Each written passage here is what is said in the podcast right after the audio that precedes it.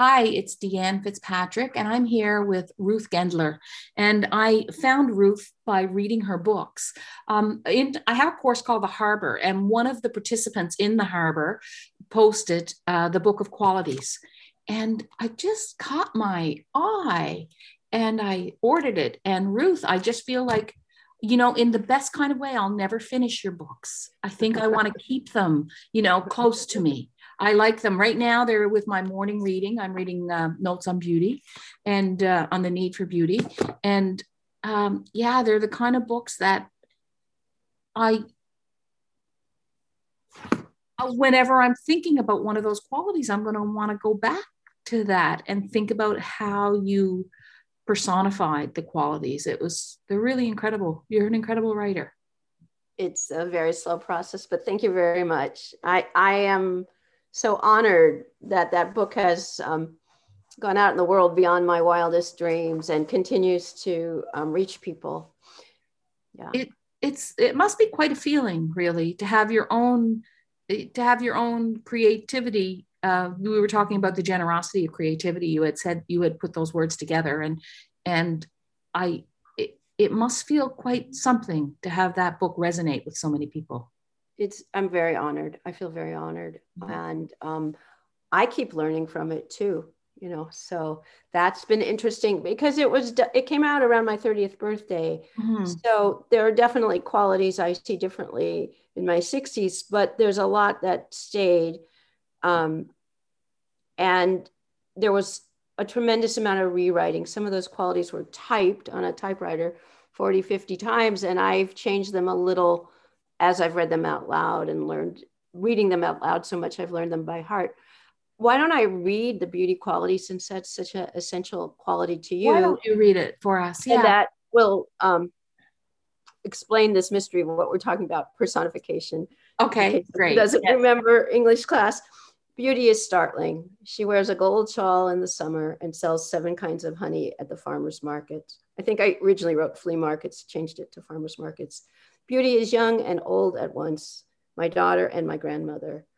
In school, Beauty excelled in mathematics and poetry.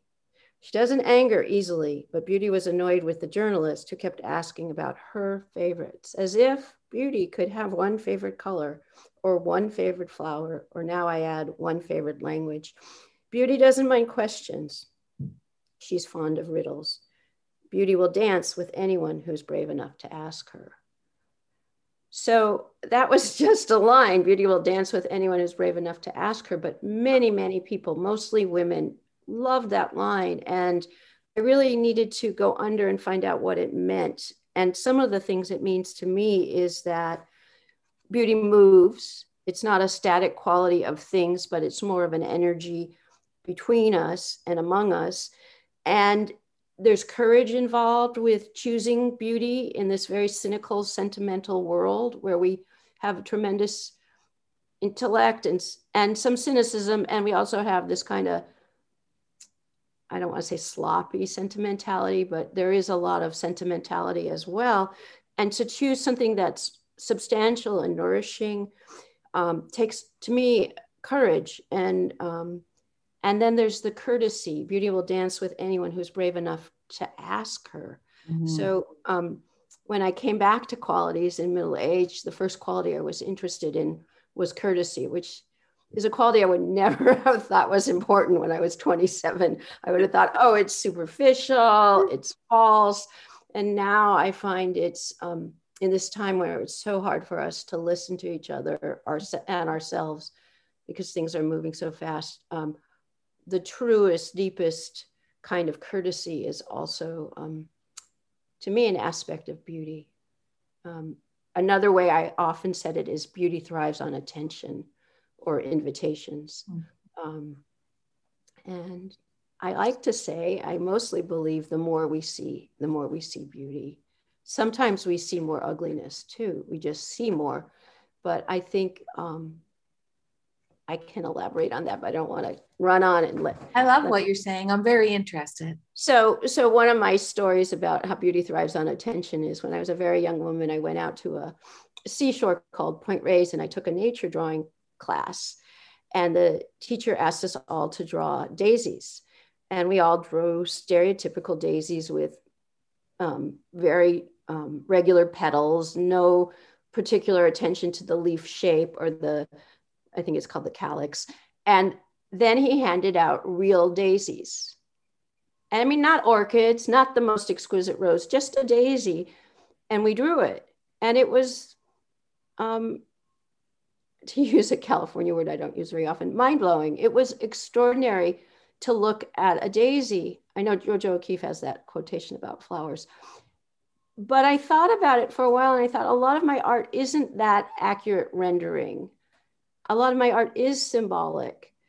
So I was teaching in a forest maybe 15 years ago, and there were a lot of redwood trees. And I invited the students to um, draw the inner tree they feel like is inside themselves. Mm-hmm.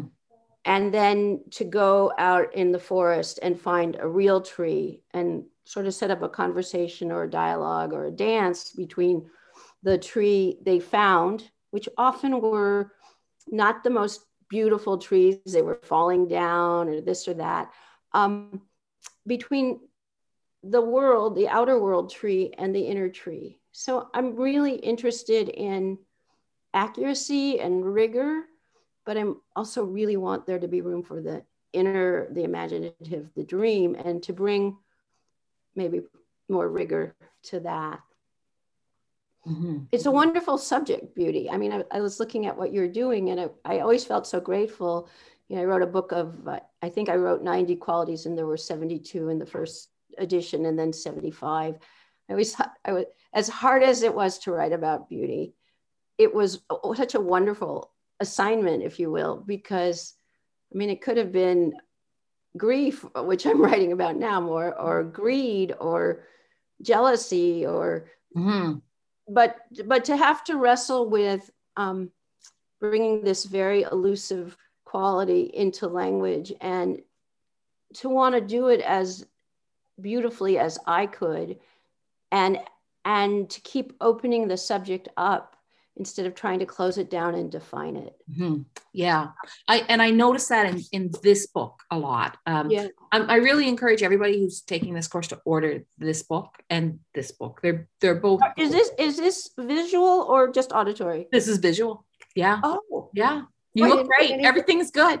Yeah. makeup on. Um, but uh, that's oh. what you keep doing with this book is you take that one page and you open it up and open it up and open it up so that we see it in so many different ways and, and move, you know, we move through it in different ways. I have a few questions for you. And let me say one more thing about yeah, of course. That they're always sliding into each other. So when mm-hmm. I wrote the line "Joy drinks pure water," it, I I had to sit there and weigh it. Was it joy that drinks pure water, or truth, or commitment? And and so they the quality is the best evidence of what I can report on about that quality, but it's also kind of fluid. Um, and I also will read the qualities. Um, I started with the loneliness quality, which is written he, but I also turn around and read it she because mm-hmm. people get very in the 80s and as well as now we're we're very alert to gender. Yes, we are. Yeah. The um, the uh, the quality I the one thing that really resonates in this book with me is the quality the line in charm about how charm can leave the room you know? And oh. and when she leaves the room she's gone. And I thought oh my gosh that's so we have to be so careful if we have charm or we have to be so careful with charming people. Do you know what i mean? To to know ourselves and to know others and to know that quality. I I found that really that uh, and I, I remember once in a coming like learning that in a, in a, a in a novel once watching the qualities that quality of charm and how you know it can be so beautiful and so difficult for depending on if you know which end of it you're on kind of. So there was a it kept uh, so many sentences resonated with me.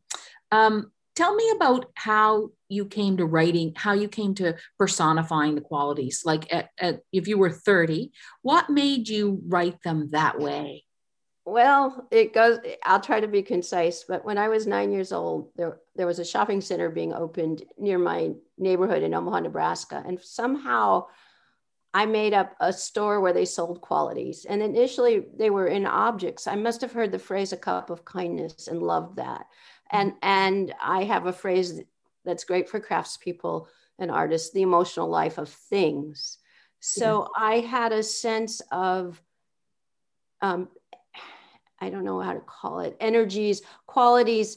And eventually there was a store where they sold qualities, and there were the people who were the shopkeepers. And I drew this when I was 20. And then when I was 25, um, I had a massage for the first time, and the body worker said to me, What are you doing for pleasure? Because I'm such a serious person, or was then. Um, and I said, Pleasure. And I went home and I wrote in my journal, pleasure is a gossip and a flirt and she distracts you from your work so it was a very negative approach to what was in charm sort of the, a playful feminine i didn't know how to have my seriousness and playfulness which uh, the playfulness is absolutely essential to mm-hmm. enjoying life but also to being an artist to being creative um, so the exploration had several stages and I wrote 11 qualities before I was 27. And I remember showing them to a friend who said, You could do a book of these. And I said, No. Um, I used to want to write books, but now I want to be a visual artist. And it was a big um, schism in those days. Um, and then I was in a kind of life changing car accident where I was forced to, you know, go inside and change a lot of things in my life. Um, I wasn't hospitalized for more than that day after the accident, but it was a, a very deep shock, mm-hmm. um, one of the deepest in my life. And out of that, I brought out those 11 qualities and brought them to a poetry group that I didn't stay connected to for too long. And then I wrote maybe 60 qualities in about a six month period. And the reason I take the time to tell the story the long way is mm. I'm a great believer in glimpses and really paying attention, but also growing toward what you glimpse and allowing it to ripen. That's not to say I'm not impatient. I'm terribly impatient at times, but but um, I find creativity very reciprocal. Generous is one word, reciprocal, and what we work on works on us. And the art that interests me, if I can say this, we have to keep growing technically and imaginatively. But I, I i feel that often we we forget we have to keep growing spiritually also. Yeah. And um, so things can take a long time to our minds and i i do pay attention like i will say that i write slowly i paint slowly i draw very quickly and um, almost cartoon i love um, mm. a hmm. lot of japanese brush and I do my printmaking pretty quickly, partly because it's not my own press. So mm-hmm. I'm in the studio and I I make a lot of variations and ghosts and hope I will grow into some new techniques and be able to work over some of the work I've started. Mm-hmm. But you also I also make a lot of unresolved work or bad work to make the good work. Yeah. Yeah. yeah. And uh, but do you feel there's a difference in um, the amount of bad work and good work when you work slowly or when you work fast? That's a great question. Um, I don't know how to answer. Or is it just that. the way you work? I think it. Um, I think it might be just the way. You know, your work comes the way you work. I suppose. Yeah, I I I know I'm grateful to have both the quick and the um, slow. Mm. I know I'm a, a great believer in revision and reworking. And when I, I, was thinking about this this morning, when I first started writing on the computer, I was nervous that it would, I wouldn't rewrite enough because I wouldn't have to retype. Mm. When I was writing the original qualities, there was a very strong connection between the hand typing and the ear. As I was retyping, yes. um, I could sometimes elaborate, sometimes condense. Um, I do think it's I, I sound sometimes like a curmudgeon complaining about the speed of our lives, and I many things about it I enjoy, but I do think it's tricky now when we can do things so fast to find ways. I'm, I mean, I don't know the process of rug hooking, but weaving is a really powerful metaphor for me and how long it takes to set up the loom and those things. Um, I hook quickly, but it is a slow process. Do you know what I mean? Like I can make a painting in a day. A rug right. Of a similar size would take uh, weeks for sure, at least. Mm-hmm. Many. Does people. it change as you work on it, or do you work from a pretty strong idea? It changes as I work on it yeah i hear rhythm in your work like when you're writing i i i know exactly when i said yes i know i your work is meant to be read and to be heard yeah. as well there's a lot of rhythm uh, it reminds me of another person that i interviewed in this. Her name is Sheree Fitch and she writes when she writes her work um, you know she considers sound and i can see that you considered sound as you wrote i think or whether more and more and that that came my my strength was more visual than auditory i believed but because i ended up to my great delight and surprise spending 30 years plus as a poet in the school mostly with third fourth and fifth graders reading poetry out loud really taught me a lot about the music of language and knowing th- the value of knowing things by heart. And it's a great way to edit, to read out loud, just to yes. yourself mm-hmm. or to yes. one or two other people. It does make perfect sense as as a writer. It does make perfect sense, you know, to just say it out loud. I never do that, but I might now. um, were you at all surprised at like when you first wrote those qualities were you surprised at uh, you know at, at 25 when you showed them to somebody and and they said you could make a book? Were, were you surprised at what was happening or were you part of or was were you were you knowing as you were making? Pardon? Were you knowing that it was really great as you were making. No, no way. No way. I mean, it was, it, I feel like lost and found and lost most of the time. And the only thing, and uh, you know, when people say they love to write, I just look at them like, you got to be kidding. I mean, I, I, I, there is a joy with writing that yeah. that's amazing, and there's a way that very um, glibly and partly true, I would say I wrote to find out what I thought, and I did art to find out what I felt. Mm. There's much more feeling than that in my writing, and much more thought than that in my art.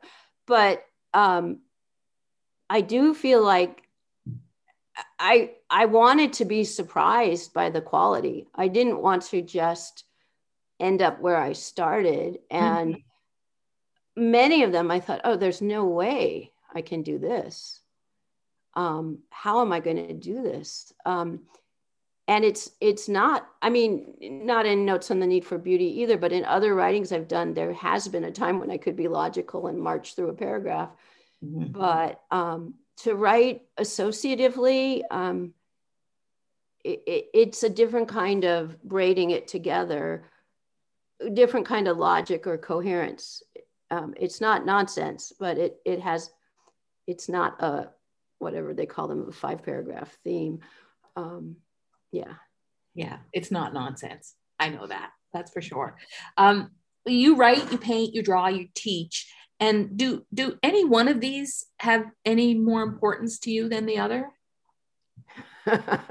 Whichever one I'm not doing at the moment is uh, long for. There's that. Um, no, I I could say, and it again, I'm suspicious of glib statements, even though I make them. I could say there was a tremendous amount of encouragement in my family to write and my teachers. I didn't get that kind of encouragement in art. It, it did come from such an emotional soul place. It wasn't necessarily about shading the egg or um, perspective. I've, I've taken a lot more classes as an adult in art technique, but my my training in writing, which included Latin and being a literature major, um, was very good and strong. I lived in Italy for six months when I was 19. That has everything to do with writing a book on beauty or everything, actually. Um, the teaching is a surprise because I feel so playful as a teacher and honored to be working with kids. And something I feel very strongly is the creativity is not rare, yeah. but it's precious. And because it's precious, it needs a lot of nourishment and a lot of different kinds of food. Um, sometimes we need to really get out there and there's a teaching story I love where a ceramics teacher assigned his students half the class had 50 pounds of clay and they had to use it all and the other half the class had to turn in one pot. Right. So the people with the 50 pounds of clay were experimental and did all kinds of great stuff. But now in the age of digital photography um, i heard a story when i was back in omaha some years ago where um, young artists were given a film camera and they were told they could only take well they had 27 exposures for the month and they had to turn in three pictures. So if we're in a, a frenzy where we're just not thinking about what we're photographing maybe it's time to slow down. And if we're very perfectionist maybe it's time to write 100 haiku. Yeah yeah.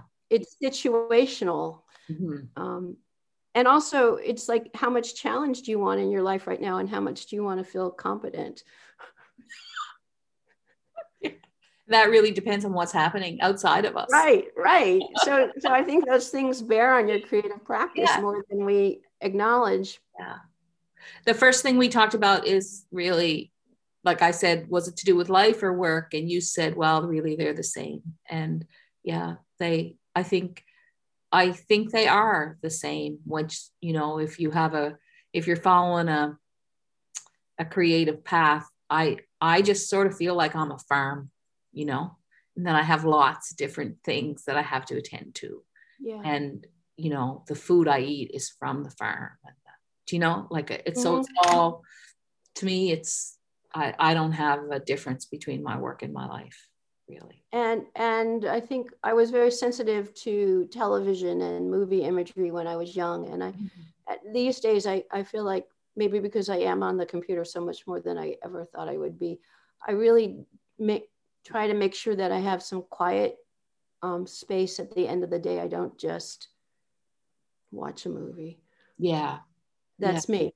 Yeah. So how how how how do you do that? what do you do for that quiet space how do you how do you take it well, that's a great question um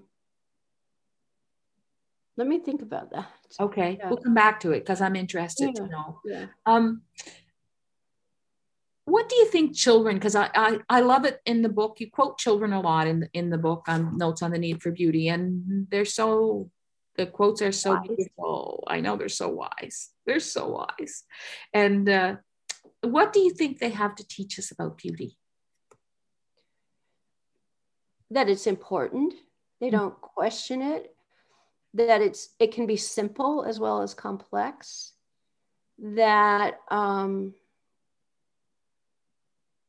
I had an eighth grade boy write early on beauty doesn't drink Perrier water.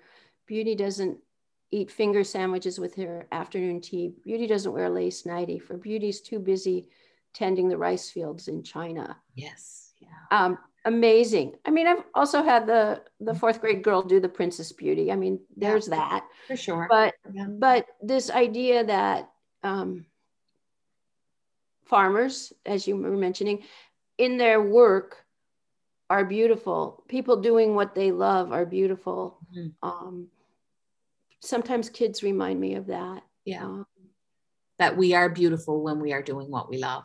Mm-hmm. Yeah. And and really we watch children and see that ourselves, don't we? When they're just they're just so doing whatever they feel they need to be doing at that time. They just whether it's building Lego or fiddling around or picking flowers in the soccer field, you know, when everyone else is mm-hmm. running to get the ball and you see that one child. Yeah, I was working with three brothers um, last week in my backyard a seven year old, a 10 year old, and a 12 year old. And my um, assignment from their mother was to do some writing around water, which is a great subject, and then then do some color mixing and introduce them to some color mixing. And they we had a snack ready and I loved it because the seven year old and the 12 year old were all about the snack and the 10 year old went back to the table to work. And, you know, yeah. that's that level. Sometimes when kids are drawing, the concentration is exquisite. Mm. Mm-hmm. Yes, I know. Or whatever. It could be music, it could be sports, but yeah. but to see people really concentrating is a beautiful thing to yeah. me. People lost in what they're doing is yeah, it is beautiful. Lost and found in what they're um, doing.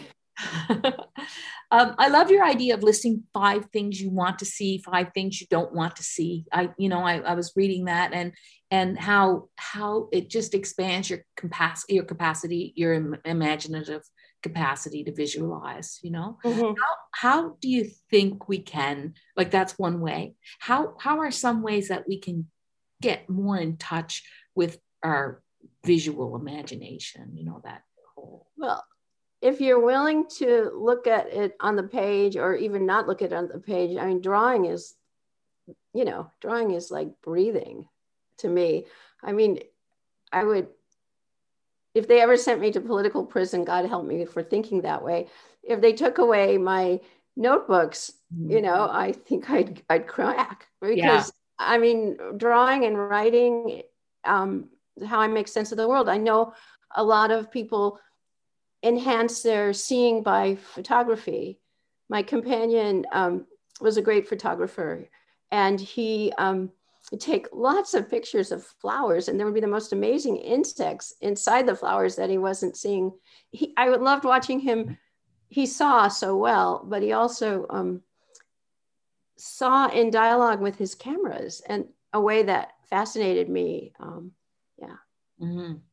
Yeah so drawing and seeing like photography and drawing yeah and what are some of the things that you still want to create yourself that you haven't you haven't created yet? Like, do you, you have know, any idea? I have, I, I, ha- I do, but talking is so much easier than doing those things I that I need to contain myself on that question. I know, I know. So many, I agree. Yeah. And sometimes I think uh, I, a writing teacher once told me that when you talk it out, uh, when you talk it out, sometimes you just exercise the need to do it. So be careful. Yeah. I mean, talking to one or two people who are really allies and elaborating and finding out what they don't understand about what you're saying or what they really like about what you're saying is very different than just saying, oh, this is what I'd like to do in the next five years. Five years. And now, and sometimes it's good to announce it because you make a commitment. And sometimes, like I said right now, I thought about this yesterday if you were going to ask me that. and I thought, you know, be quiet, Ruth. Contain yourself. Hold it's, on. It's Hold it in your so hand. easy to talk. um, and I think this is one of the things that I struggle with. Uh, I walk the same road every day. I live in a rural oh, area and I walk nice. the same road every day. Right. So, right. Um, the one of the things that you said in the beauty book is, is the real challenge is seeing beauty. Uh, it, you know, that's seeing the beauty in what's familiar, right? Yes. Because we do. I mean, even if you're married to an incredibly beautiful person their face becomes their face whatever it is. Mm-hmm. Um, so how can we become better how do, how do you think we could become better how could i become better at seeing the beauty in what's familiar now i i do really try so mm, mm, mm, well tra- i'm i'm traveling for four days tomorrow for the first time in eight months and i know when i come back I will see my roses more clearly and I'll see a, a mess that I need to deal with more clearly. Mm-hmm. So sometimes traveling can just a brief trip mm-hmm. can take you away and bring you back. Um, that's such a good question. Um,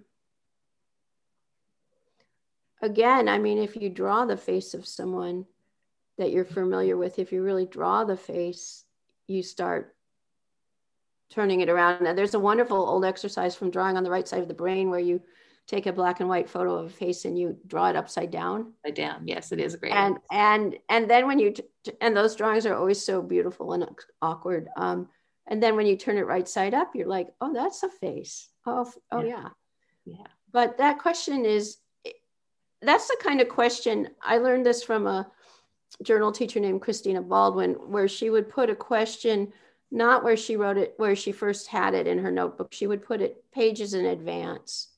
And, and then three months later, when you come to that page, you're, you answer it. So, oh, I love that idea. So hold that question. How mm-hmm. can I take the familiar and re-see it with more appreciation? Yeah. And I would call it, I don't know if this is carry it with me up and down that road. Live it, live into it. And, um,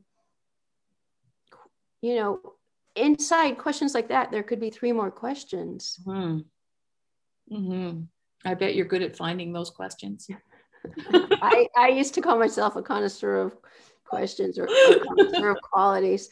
Yeah, um, questions, questions and lists are very useful ways to i hate to say pre-write but but kind of identify things you want to write. And sometimes the questions like there's a very beautiful book called the book of questions. There's three books of questions i know.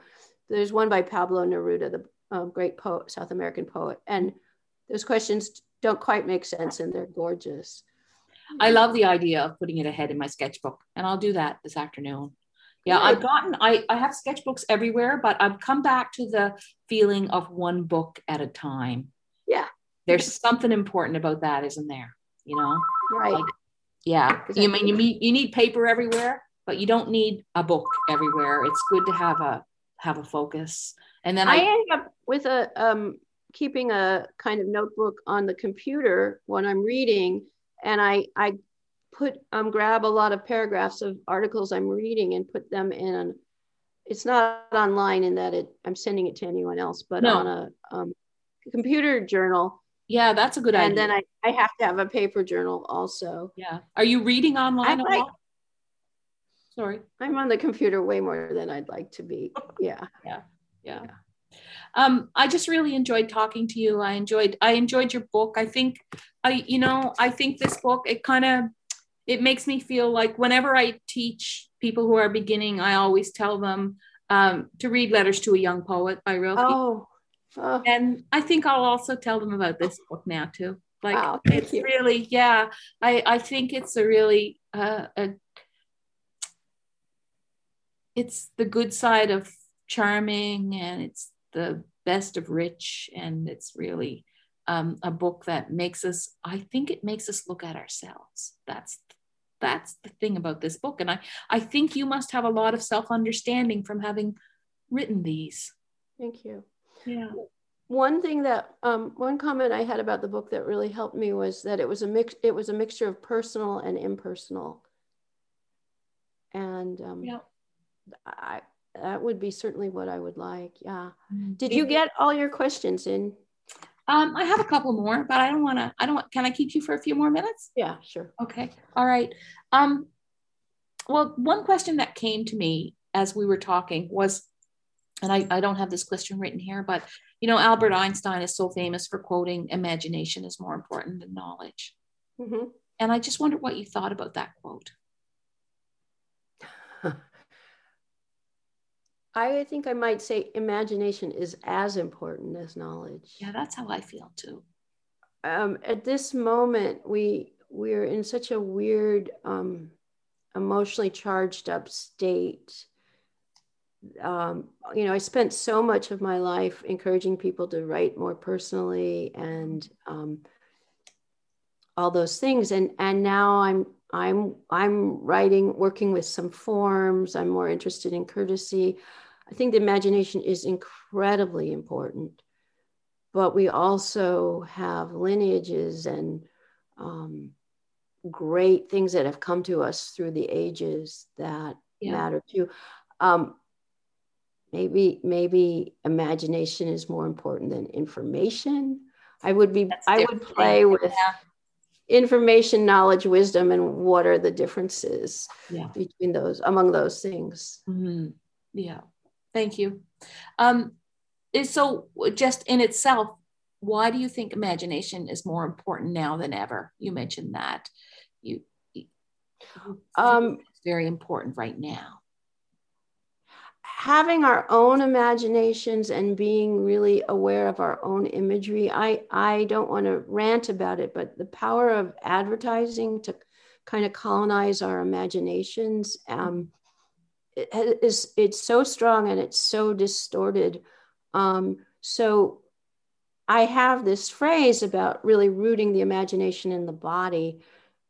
I would like to know more what I mean by that myself, but some of that is the imagination that comes when you're making, when you're wor- actually working with a loom or with yeah. tools. Mm-hmm. It's not just, you know, the imagination in in writing. It, it's very mental, but there's a kind of imagination of the hand. I just was thinking those. Yeah, I agree.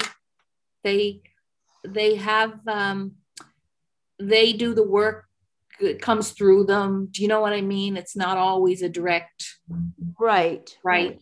It's a physical there's an imagination in our physicality. Is that yes.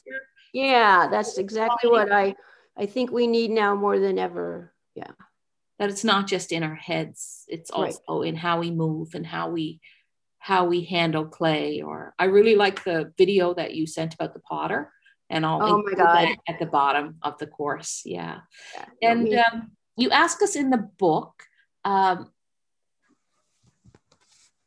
um, would our sense of beauty um, how would our sense of beauty expand if we actively inspired each other to forward the light we carry mm-hmm. how would how would the world change i'd love to see i don't know um, that's another one of those questions to open the door to yeah. and live into and and breathe into and imagine and dance and just what is possible i mean we i i noticed that one of the most um, quoted lines in the book of qualities is fear has a large shadow but he himself is quite small mm-hmm. and i thought um, we I have a good imagination for fear or for worry because I have a good imagination. Yes, right. So, so to balance that um, imagination of what could go wrong or what's bad or how it could get worse with imagining what could go right or what could what could change and what could offer more hope. Um, it's a it's a work in progress to do. Um, none of also, Pardon? We don't do that. We don't think about what could go right, even with our. Because I agree with you. I sort of get frustrated at myself for my imagination t- taking myself places where they're horrible places, and I and and so you know I'll be walking and I'll go in a horrible place in my mind, and I think, that's just your imagination, Deanne, and it's good you have it. But now let's come back. Yes, yes. yes. But I, I find it very hard uh, to be imagining the most wonderful. Like we're not taught to do that, or something. I don't know if it's taught or what, but why can't why can't we use our imagination that way better? Like that, you know. I wonder what's in us. I've I've had third and fourth graders write about their imaginations. Often they're animals. I don't have anything in front of me or off the top of my head at the moment, but um, well, actually, I do have one thing on the t- off the top of my head. I remember a girl talking about imagination as a flower, and when she drew the picture, the flower was as tall as her, and and it was following her. But um, I will ask like third or fourth graders, who has more imagination, a kindergartner or you, or who has more imagination, a fourth grader or, or her parent, and they'll say the little kids have more imagination because they don't know as much. Mm-hmm. And I said, I know a lawyer who says he uses his imagination in his work, and they'll like look at me, and because he he's using his imagination to to imagine from the past to the future. So the imagination is also involved with time and our the way we plan and what how we um, hold our experience and integrate it can be um, we can use our imagination in that. Mm-hmm. okay and um, that's that's all that's all my questions for you. Do you have anything else that you'd like to add or talk about? Yeah i i thought maybe i could close with reading the creativity quality i wrote. Oh that would be perfect it's still true. Creativity is not efficient. She has a different relationship with time than most of us. A minute can last a day, a day can last an hour. Creativity loves all the seasons. She's on intimate terms with the sun and the moon.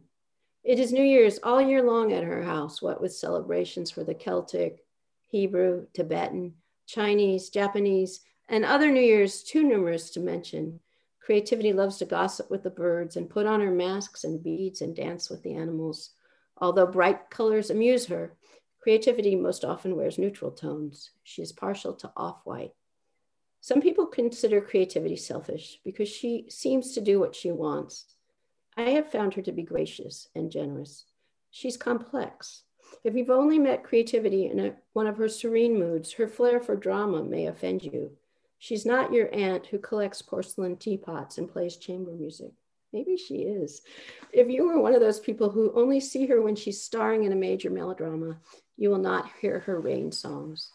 If you insist she is mad, you will never see how still her face is when she returns from a dream.